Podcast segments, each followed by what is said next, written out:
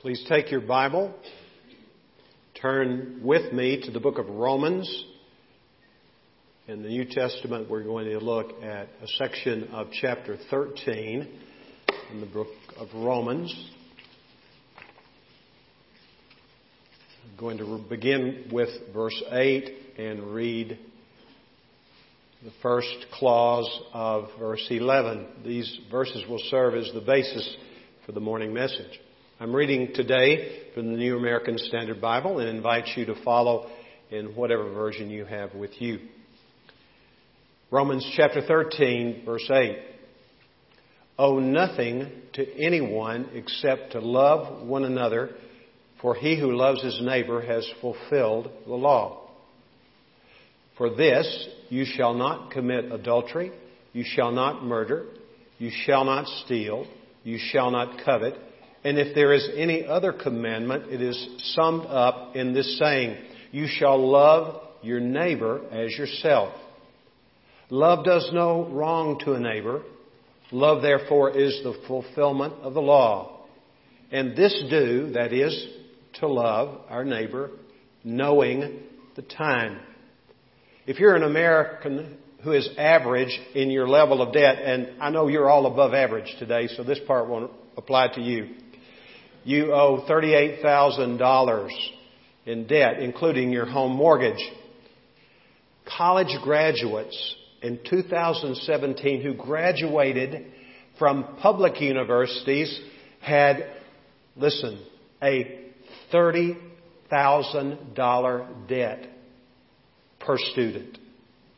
That was the average of the graduates. Some graduated with no debt. As I pursued this a little further, I was wondering about medical students. We have a lot of medical students who go to our church and medical doctors in our church. And in 2016, the average debt of graduates from medical school in the United States of America was $190,000. Pay a high price to become a doctor, not just in the effort that is expended, but also in the cash which is spent. Now, some of these debts are beyond the capacity of people who incur them. But the reality is, if we were to stop and live according to what God says about debt, and this scripture tells us, what does it say? Owe nothing to anyone except to love. In other words, don't go in debt. Well, I was listening to a message over 40 years ago, and sometimes things stick in your mind, I'm sure you're like me in that, that never leave them. I was listening to a message that a man who was the pastor of First Baptist Church of Austin, Texas at the time, his name was Carlyle Marney, and he was preaching on the Lord's Prayer. He came to the part of the Lord's Prayer which says, Give us this day our daily bread. And his interpretation of that, as he put it into his own words, he says, When I pray this to the Lord, really what I'm saying is, Lord, I need my wanter fixed. Because bread is necessity. We have so many things that we accumulate that are not necessary. More than one person here, probably, has something which you have bought maybe months ago, in some cases years ago, and when you're fumbling through your drawer or going through your closet or looking in your toolbox or going to your shed or garage, you find something you said, I had completely forgotten about that. My question is, did you need it to begin with? If you haven't used it, the answer is obvious. You didn't need it, or you just have a poor memory and went out and bought one that would suffice in that situation. The Bible says in more than one place, be content with what you have. The need to get more and more is a statement about our not really being content in each and every situation, as the Apostle Paul described himself. What was the secret of his contentment? He said, I've learned the secret of being content in each and every situation. What was the secret? Well, if you read what comes before that, there's a simple sentence translated by four English words, which was Paul's secret, and which can be your secret and mine also. The Lord is near. Jesus is with us if we know Him. And what has Jesus promised us? If we seek first His kingdom and His righteousness, then all these other things will be added to us. What are those things that will be added to us? Our clothing will be provided, and I think we could also include in that shelter. Our food will be provided. The necessities of life will be provided. And I would suggest to you, when we know the Lord and we respond properly to His entrusting a certain level of wealth to us, then He lets us have things that really aren't necessities. They're things that are luxuries, but as His children, He allows us to enjoy such things. The Bible says in the book of 1 Timothy, God has given us all things richly to enjoy. So we can enjoy those things without a sense of guilt, but not be owned by those things. Not spend a lot of time worrying about those things, at the same time having a sense of responsibility in the area of being good stewards. Have you ever had a debt and it weighed heavily upon you? Any here, anyone here besides me who's had such a situation? And then the debt was erased it's awesome, isn't it? To have that debt lifted once you have had that debt hanging over your head. It's awesome. I can remember one time. I can remember two times. I can remember many times when I was needing help. And I cried out to God on one occasion, and He gave me $10,000. Now, this was about 30 years ago. That's a lot of money today, but I had no other way to get the money. And as far as I know, I had not lived above my means. I was just barely making it. And as far as I know, I was committed to give, according to what God says, at least 10% of the income He had entrusted me. And I wanted to be a good steward of that. And I was before the Lord. I just said, Lord, please, I need help. I was a pastor. I was working my head off, probably 60 hours a week, so I couldn't work at anything else. And lo and behold, the Lord gave me, out of the blue, God put it on the heart of somebody else to give it to me. It was amazing. It wasn't my mother, wasn't my daddy, no relative. Somebody who is a relative in Christ did. Another occasion after that, I was in debt. Now, I must confess, this time I was largely guilty for being in debt.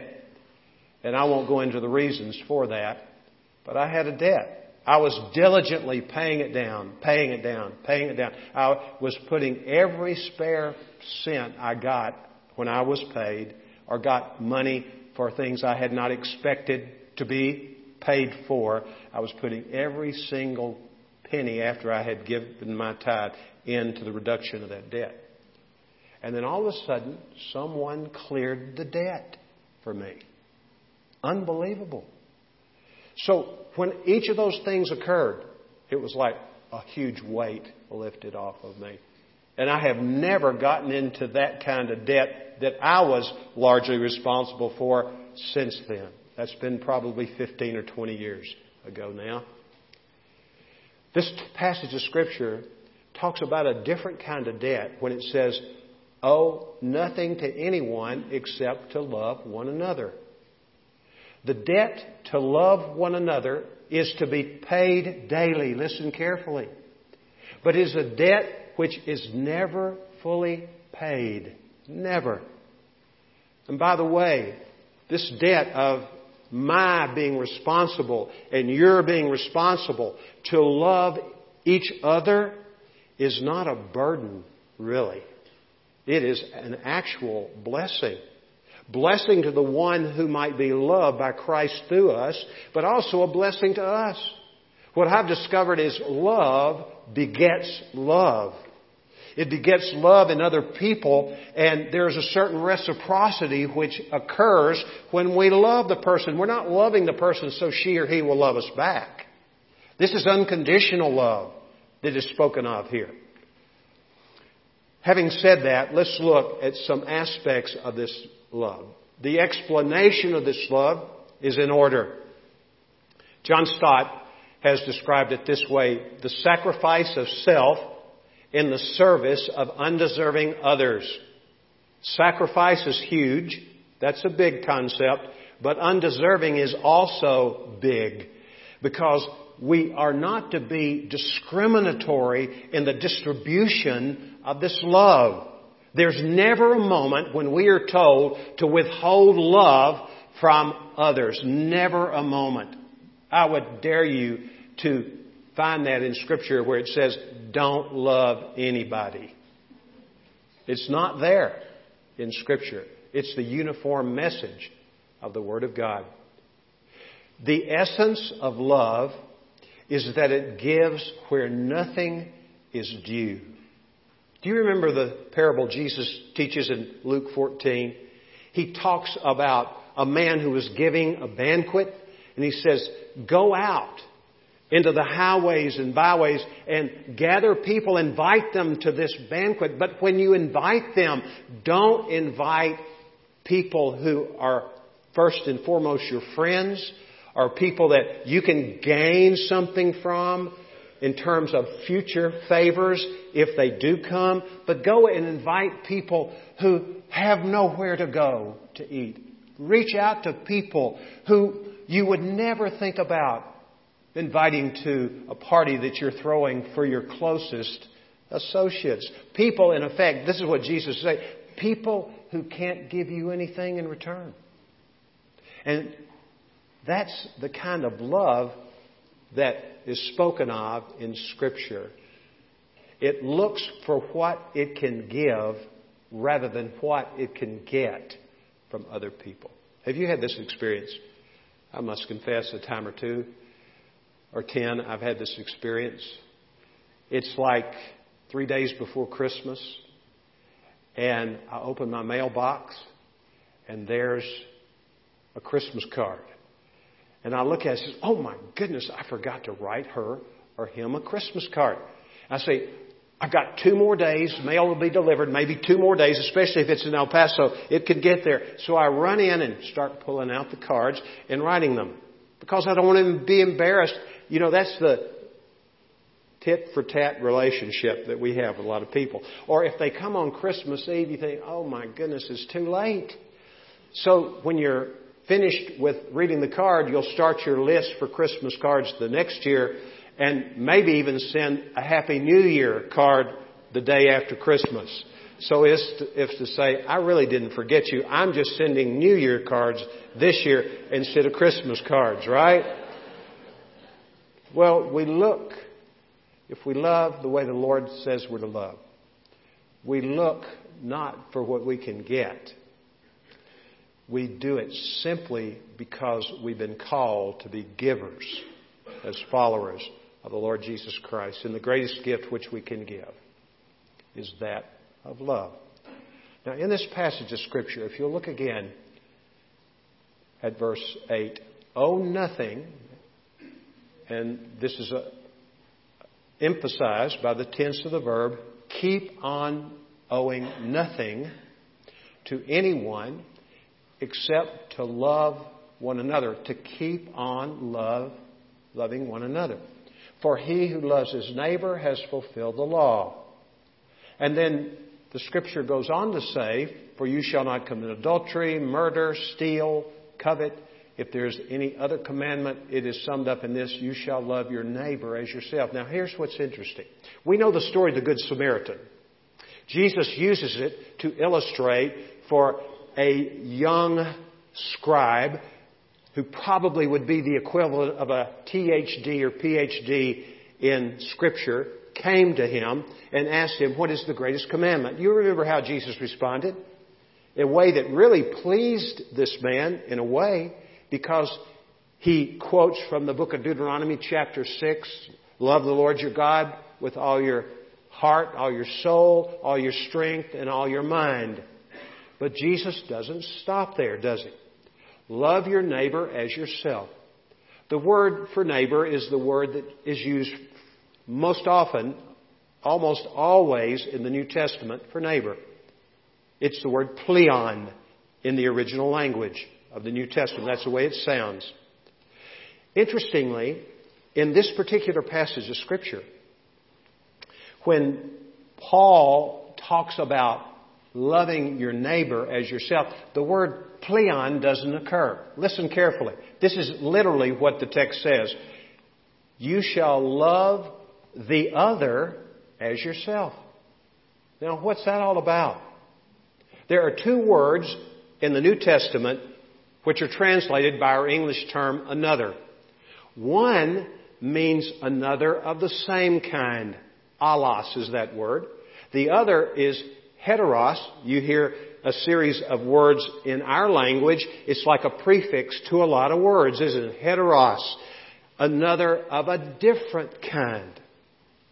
So why do you suppose the Holy Spirit inspired Paul to write this this way? Because Paul was being led by the Spirit to teach us that we're to love people not just who are brothers and sisters in Christ, but people who are different than we. People who are not in the family of God. We have a responsibility to them, and that's exactly what Jesus went on to teach in the parable of the Good Samaritan, isn't it? That's exactly what he taught. People who are not of us, people who are not like us. So, the extent of this love, is what we're looking at now, having get, gotten an explanation of it, the extent of this love is to all mankind. Have you ever stopped to think, maybe you haven't, that people outside the body of Christ judge us who follow Jesus and are declaring our faith, talking about Jesus, by the way we pay our debts. You ever thought about that? When I first became a pastor, I was wet behind the ears, and I was talking to a banker, and he was a good man. He was a Christian man. And he said, Mike, I want to tell you something. I was talking to him about money and so forth. And he said, You know, in our profession, we loan a lot of money. And there's an unwritten saying among bankers is that there are two kinds of people you don't loan money to preachers and painters. And I, I thought, I, I, I understand maybe a little bit about painters, but why not preachers? And he said, don't you get it, son? Preachers don't pay their bills. I thought, whoa. God help me never to fail to pay anything that I owe on time so as not to besmirch your name. And I pray that for you today too. People outside the body, and they're hypocritical at doing it because they do the same thing, but they hold us to a higher standard because we have associated ourselves with the highest standard, God, in the person of Jesus Christ, and His Word. So we need to be careful about that. When my wife and I were in seminary, after we had lived in an apartment for a while, we got what was a great deal. It was on 3920 Ryan Street, north of Seminary Hill in Fort Worth, Texas. It was between the seminary and the campus of Texas Christian University. It was a little two bedroom frame house, but it was a house. And that was pretty cool for us. We had never had a standalone place where we called home. And the rent was awesome, $92.50 a month. I don't know where the 50 cents came from. 92.50 a month. It fit our budget beautifully. We had next door neighbors and it was our heart to want to minister to them they were old enough to be our parents. They had one child who was born to them later in life. He was a teenager. His name was Jet. This couple was not a Christian couple, but they were more generous than anybody in our neighborhood. They gave and gave and gave. they had a greenhouse attached to their home next to ours, and it was a place people came and bought plants and so forth. And as we got to know them, I was asking the Lord, Lord, help me to witness to this family, share the gospel. And so I began to bring up the subject of the Lord. And I got an immediate bite, not literally, but it was like I was bitten by a wounded animal when the lady of the house told about a couple who lived two doors down who were also seminary students. And those seminary students had come and spilled their woes to her and her husband. It had to do with money. And they had borrowed money and never bothered to begin to pay it back. So when we are poor stewards of the money that God entrusts to us, in the first place, sometimes getting things we really don't need. This couple needed what they got, I would imagine. But sometimes just paying back a little bit, if you're in that situation where you think, I've gotten such a big debt, and my giving a small percentage of that means nothing, it won't bother that person. They've got a lot of money, or she has a lot of money. If they have a lot of money that they're not really using anyway. That, well, first of all, we don't know that. And second of all, having been on that side of the equation where I have loaned money to someone and they never bothered to try to pay any of it back. I'm thinking of two people immediately. And what the Lord had to teach me was first of all, don't ever loan any money again. That's what He said. But give money when I tell you to give it to somebody and be done with it. And so that's what I did with those two individuals. They're both males, both heads of household, both terrible money managers, neither of whom is in the church. It ruins relationships. Who these were members of the church, by the way. It ruins relationships, does it? I would welcome and those men to talk with them, to pray with them, to share with them to this day. They are, I believe, true brothers in Christ. So, understand what it does to the gospel. It damages the gospel's being heard.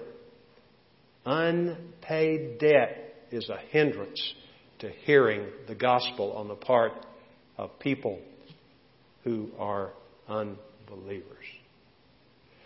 We're to be courteous and kind to people, patient with people. I've noticed my impatience shows up at one intersection, especially on the west side. And by the way, let me tell you this. I try the patience of more people than anybody on the west side. Let me start with that. The reason I know that is because people honk their horns a lot at me when I'm driving. Unbelievable. And I think they probably have a reason for that. They're probably right. But one intersection for sure is as I'm going west on Mesa and I'm passing Remcon, and I'm headed toward the entryway to the interstate to go north, there's always this line of traffic. And as recently as two days ago, I'm going there and I'm on a shoestring of time, and all of a sudden, this person comes barreling down on my left, and there was barely enough room for a car to get in between me and the one in front of me and darts in there. I'm thinking, man, what is going on? You ever do anything like that? Well, this kind of love extends to jerks like that too, okay?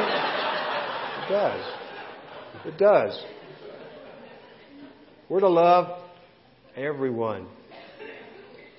And when we really know the Lord, let me be very frank. When we really know the Lord,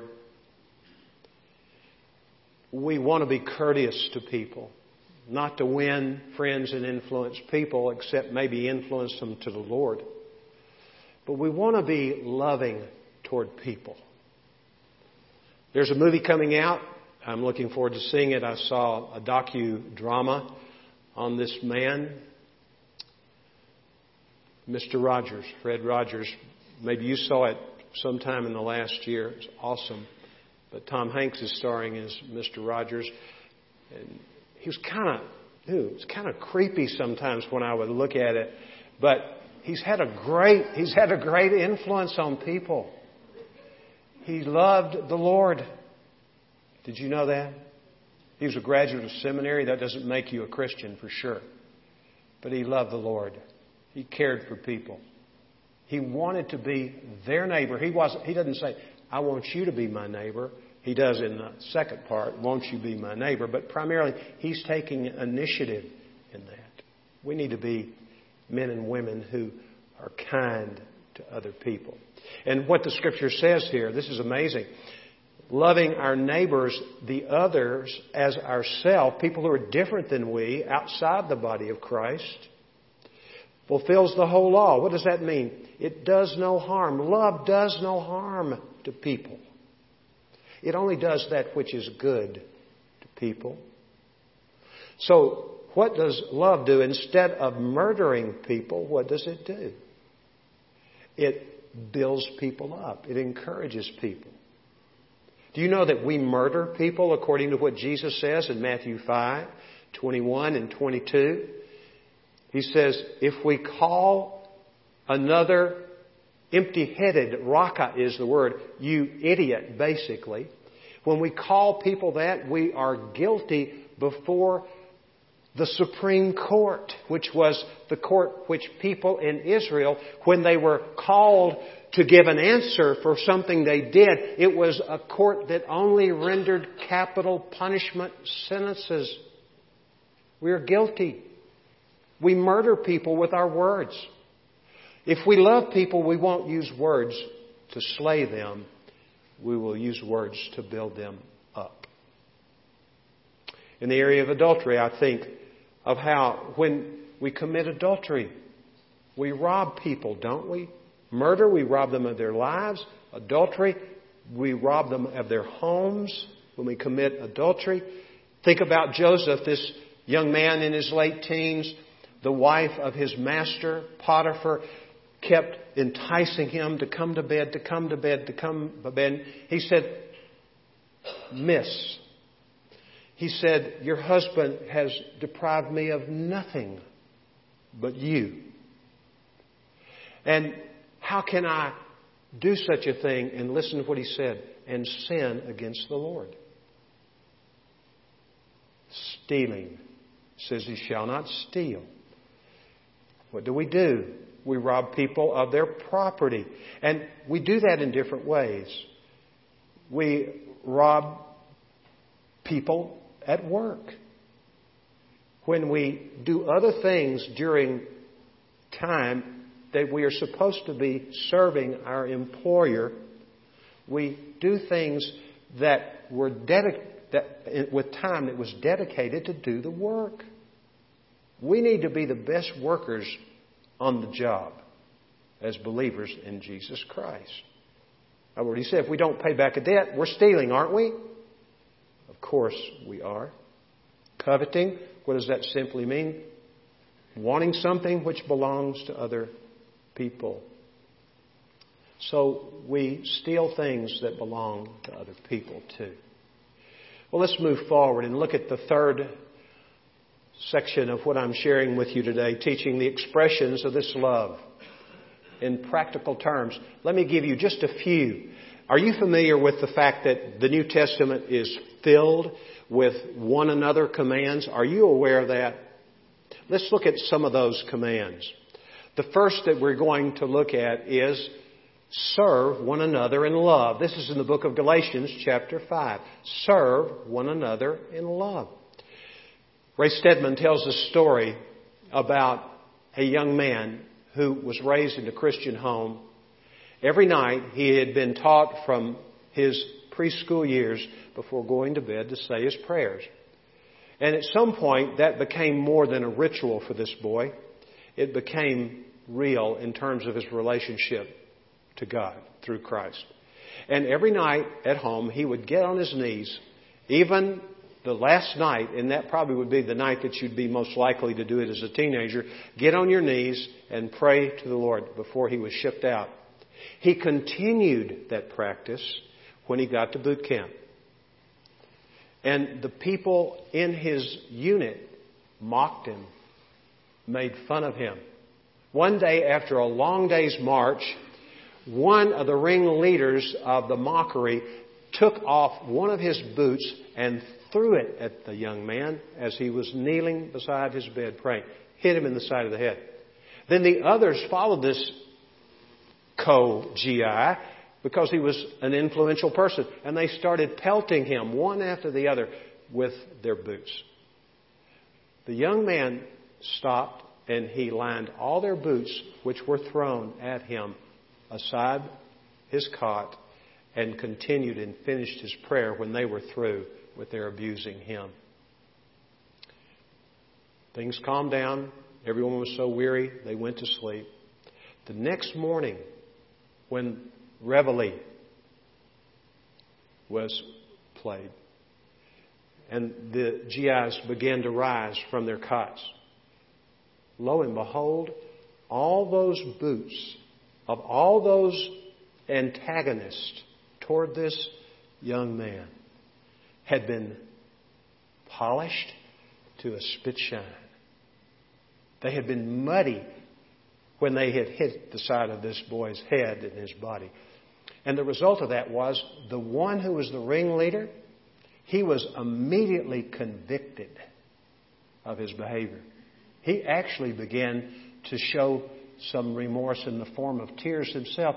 And that ringleader, who was mean to this Christian young man, because this young man served him in love. You talk about love.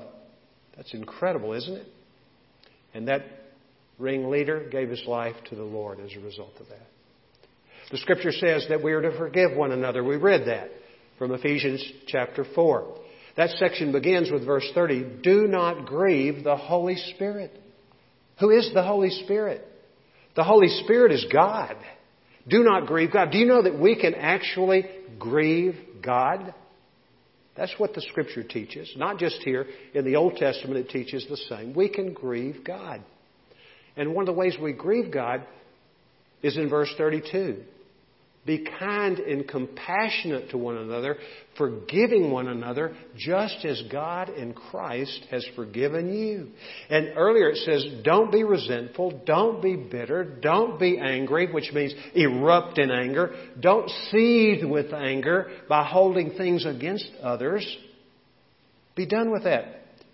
We're to forgive one another just as God has forgiven us in Christ Jesus. Some years ago, Tom Elliff, who was the president of the International Mission Board, some of you might remember him, came here on our missions weekend and shared the weekend with us. In one of his books, he tells a story with the permission of his father, who is the central figure in this particular story.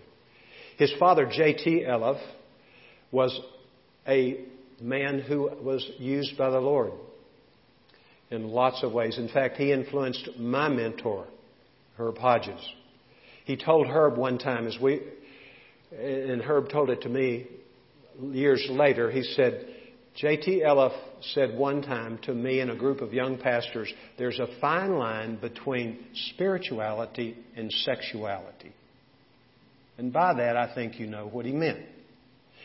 Be careful, men and women, that you don't start off maybe on the right, wrong, wrong foot. You don't try to sort of woo someone of the opposite sex to whom you're not married to yourself through being spiritual, but your spirituality is appealing to somebody else who wants to be around someone who's spiritual. And you can quickly find yourself in an illicit liaison when that's the case. You have to be careful about that. Well, J.T. Elliff didn't heed his own advice. His son Tom tells the story. He has three sons who are living. J.T. himself is deceased. Tom used mightily of God. Jim and Bill also used mightily of God. Three wonderful men of God who've been used by God. He had his David moment, JT did.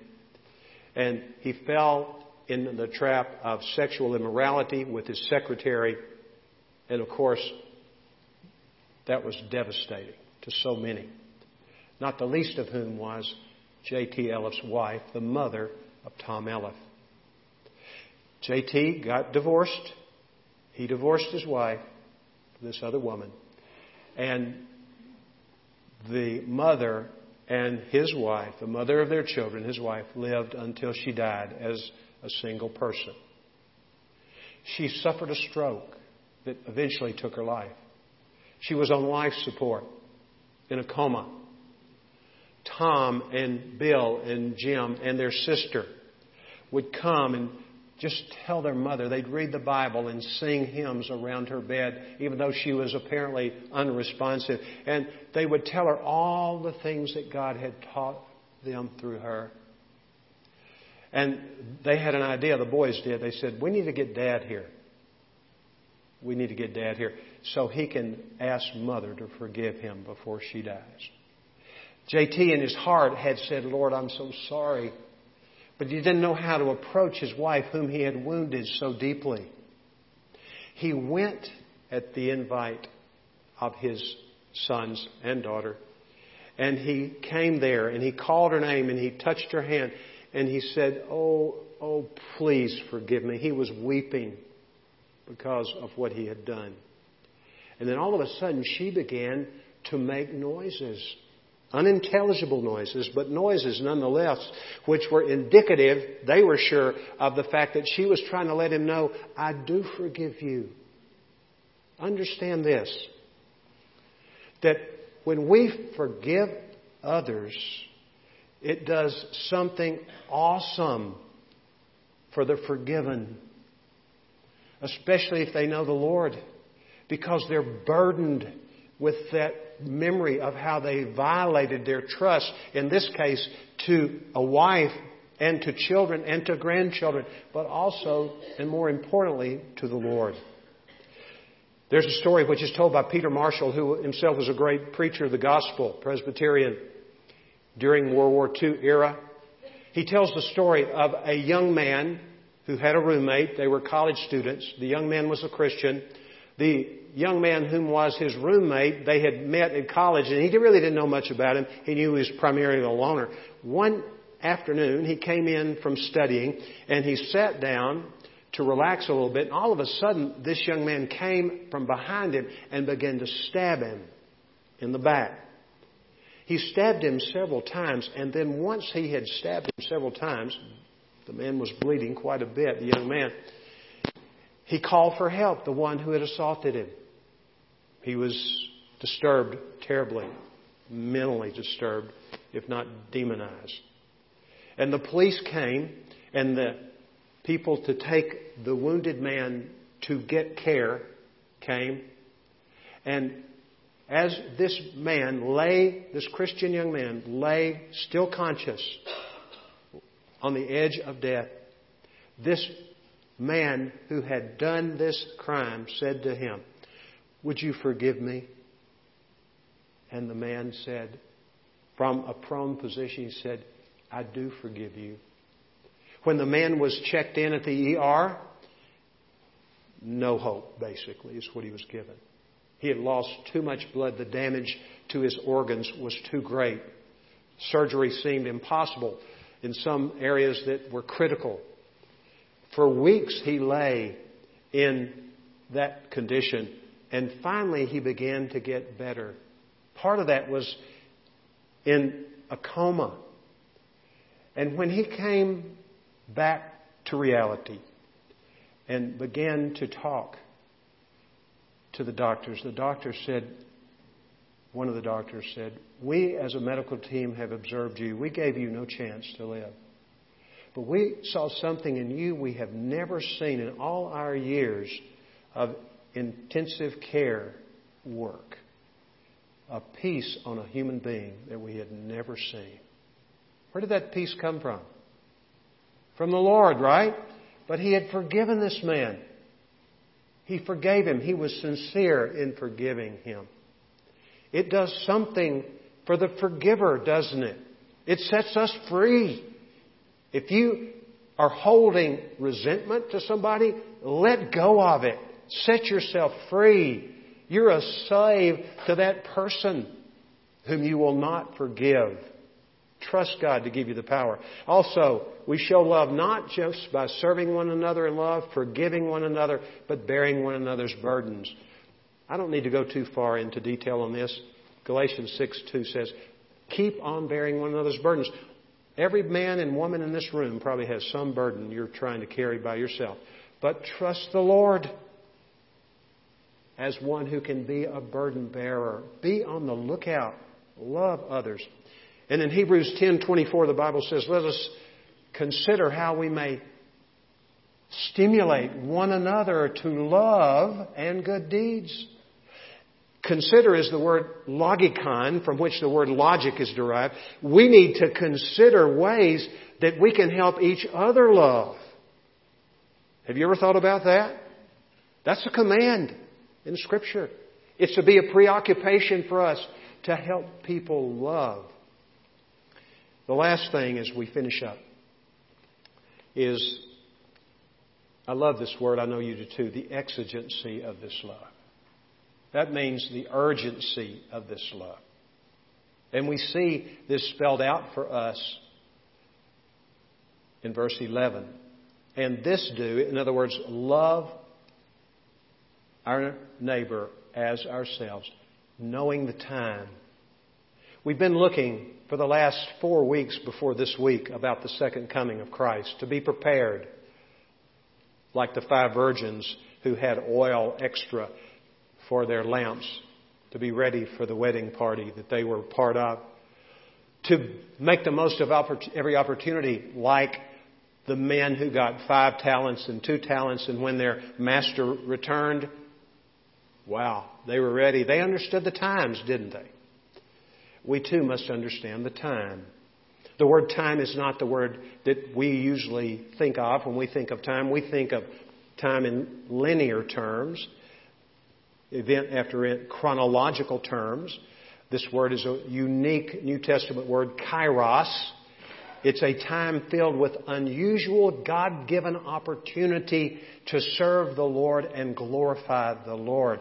In Galatians 1 4, as Paul introduces what possibly is his first epistle, he says about Jesus who died for our sins to rescue us from this present evil age according to the will of our God and Father. The word translated age is the word kairos this present evil time. We live in evil times, do we not? I don't have to belabor that. I know you know that. This time is a time that is limited for us. I read about in the aftermath of Hurricane Dorian in North Carolina about a beauty queen, a young lady, college student. And this college student went out in an effort, got in her car, went out in an effort to escape, and in the blinding rain and wind and all the debris blowing around, she had a wreck and was killed. A beautiful young lady in her 20s. Even people who are young can't be sure of another day. And we who are older, we know there's a lot less sand in the hourglass than there has been. Correct? We try to not think about that, but we should be living so as to be ready for that event. The Bible says our time is short. This is what this is really saying. When it says knowing the time, our time is short. The Bible says in the book of Ecclesiastes, no man knows his own time, referring to the time of his death. It's appointed unto man once to die. So we must die, the scripture says in 2 Samuel. Like water spilled on the ground, all of us must die. There's coming a time. So that shouldn't frighten us. What it should do is motivate us to make the most of every opportunity because the days are evil. And quit thinking about yourself. Love doesn't think about itself. Love is not self conscious, it's conscious of others.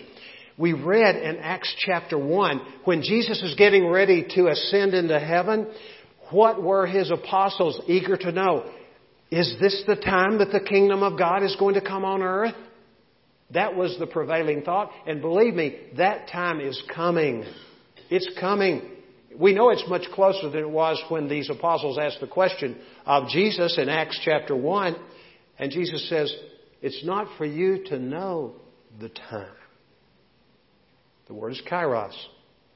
We don't know the time. But then he goes on to say, You shall be my witnesses when the Holy Spirit comes upon you in Jerusalem and all Judea and Samaria and to the remotest part of the earth. Do you know what we are to do with loving, as the scripture says, love your the other, not your neighbor, but the other of you, the one who's different. That would be people that don't know Christ. Do you know we're to be involved in sharing Christ with them? This is our mission. Anything else is an inferior mission that we can do under the umbrella of being a Christian as compared to sharing the gospel. That's our calling. The last thing which Jesus said before ascending into heaven is, as you go, make disciples of all nations. We are in this process. In a moment, I'm going to ask a young lady, Nicole Roulet, to come to close our service out. She's going to give her testimony about how someone cared about her and reached out to her, took the risk, and the result we'll hear from her in just a moment. Paul says, The time of my departure has come. There was no sadness in it. For he said, For to me to live is Christ, and to die is gain.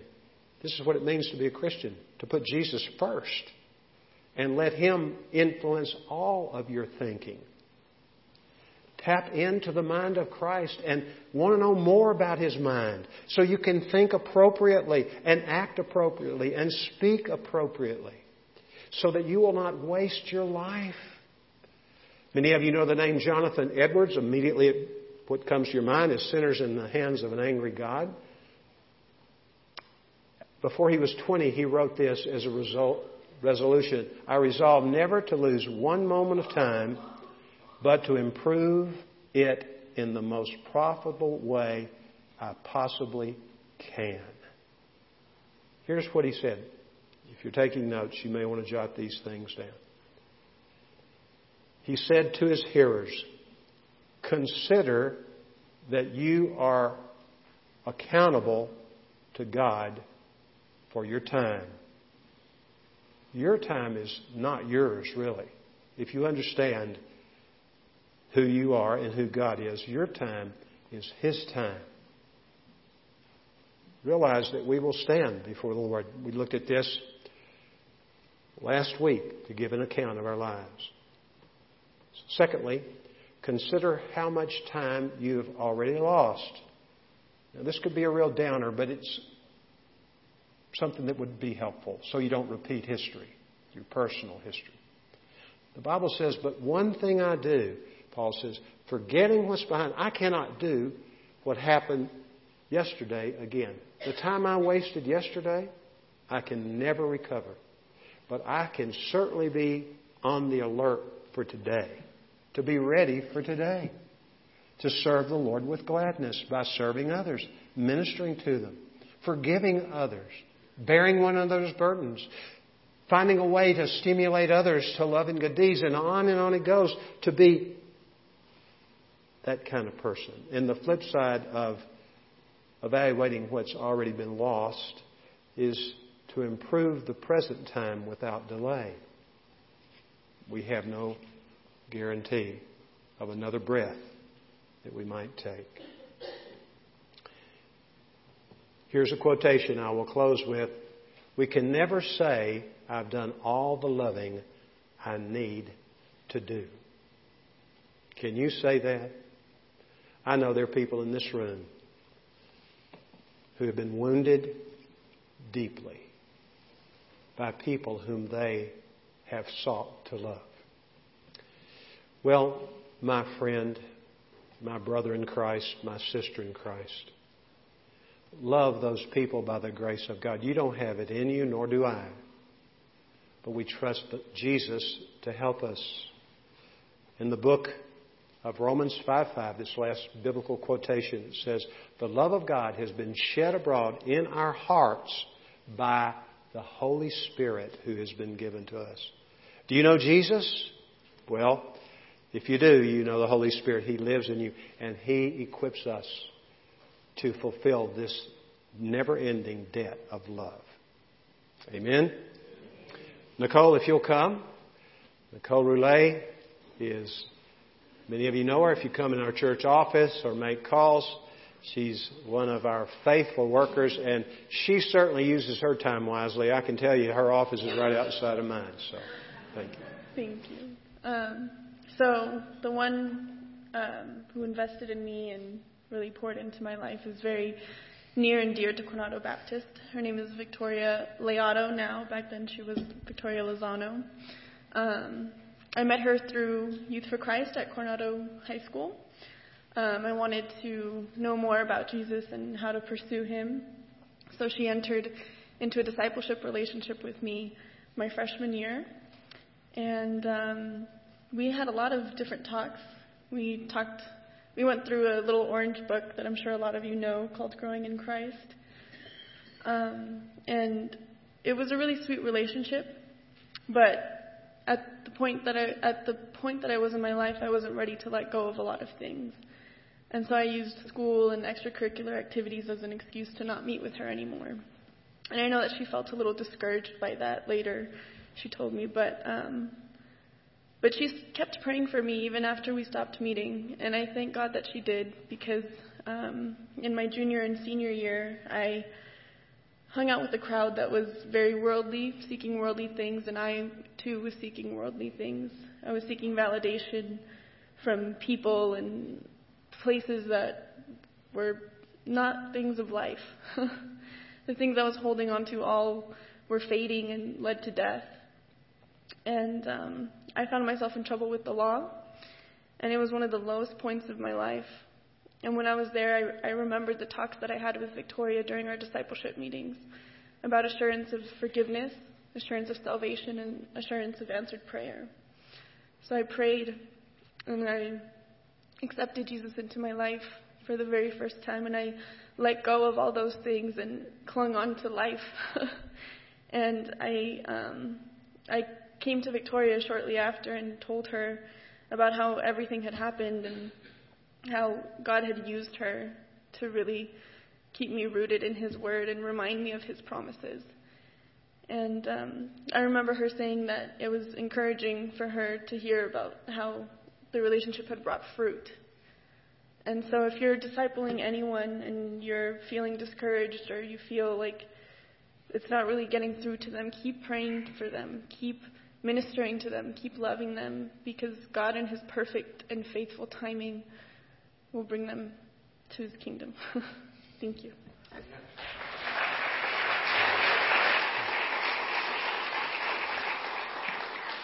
Amen. And so it's not too late to ask God to give you one whom you can befriend in the name of Jesus. And five weeks from today, it's hard to believe, we're going to be having our Who's Your One weekend. And Dr. Jim Shaddix, who's professor of preaching at Southeastern Baptist Theological Seminary, will be our guest preacher the weekend. Jim graduated from Clint High School. And some of you know the name David Platt. Maybe you've read some of his works in his first book, Radical.